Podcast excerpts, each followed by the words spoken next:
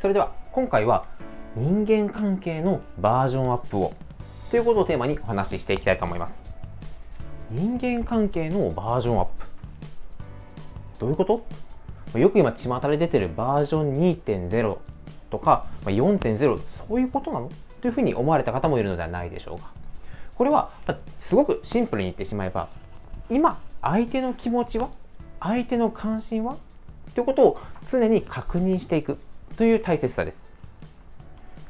よくビジネスの世界では入社したて新人の方が頑張ります。土日ももう本当に仕事を覚えたいから頑張りたいんです。残業でも気にしません。どんどん仕事をやらせてください。その言葉を聞いて例えば上司であるあなた先輩であるあなたはすごい前向きなじゃあいろいろ仕事を回してあげよう。覚えるチャンスをあげよう。として良かれと思って仕事を一緒にじゃあ一緒に同行しよう話をしたりとか。じゃあこの案件は任せていいかな。挑戦してみるというふうに話をどんどん投げていくと思います。そこから1ヶ月半年下手したら1年2年。同じように繰り返していくとある時後輩からもうこんなに振る自分に振るのやめてもらえませんか？とか陰で〇〇さんってもう本当に自分にばっかりいろいろ仕事を押し付けてくるんだよね。という人間関係が悪くなることよく聞いたりします。この前も後輩の方からその相談を受けてあれ？と思って、まあ、上司の方とですねお話はもともと以前上司とは話をしていたのであれ？でもそれってさということで話をするといやまあそれはあったんですけどそう。人間関係その人の状況というのは刻一刻と変わっていきます。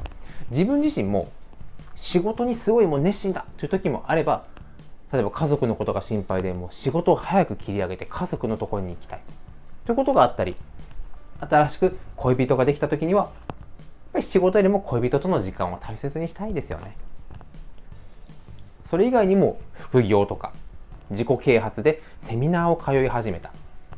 Zoom セミナーを通っているからなるべく早く帰りたい。その準備をしたい。さまざまな環境の変化気持ちの変化って起きてくると思います。同じように相手にも必ずそういったことは起きています。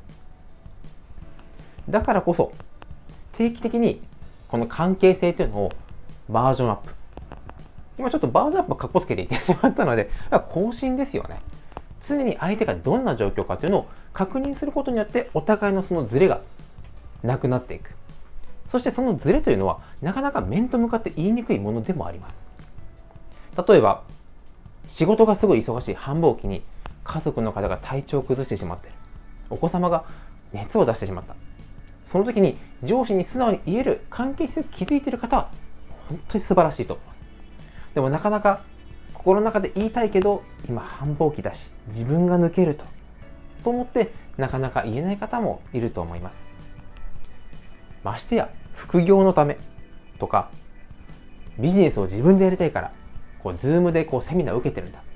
9時からいつもその時間だから早く帰りたいけど、いい、これをというふうに言えないことってあると思うんですね。だからこそ、そういった時にもきちんとどういうふうに相手に伝えるか。または上司や先輩の方であれば、どういうふうに質問をすると相手は話しやすくなるのか。日頃からの自分の姿勢、聞き方っていうのも気をつけるべきではあるんですが、人間関係は刻一刻と変化をする。1ヶ月前に話したことが今も続いているとは限らない。この気持ちを持って常にこうバージョンアップしていくことによって問題の本当にズレとかけ違いの部分で気づいて修正することができます。それをしないと気づいた時にはもう修復不可能と。あいつは話がわからない。あいつは仕事ができないんだ。というようなこうギスギスした関係性になってしまいます。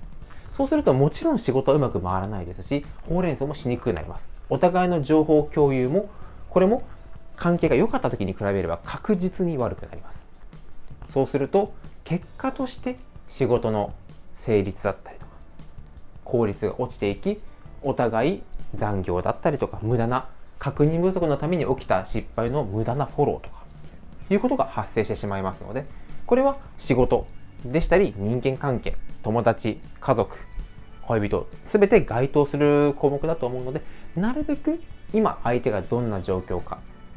ってことを確認すると大きなその後の大変な問題とか失敗が防げるかなと思ったので今回のテーマにしてみました。皆さんの中でこう人間関係がこういう時に変化したなとかこういうふうな対応をしたことによってより円滑になったより有効的になったっていう話がありましたらぜひレターや概要に貼ってありますリンクで教えていただけると嬉しいです。それでは今回もご清聴いただきありがとうございました。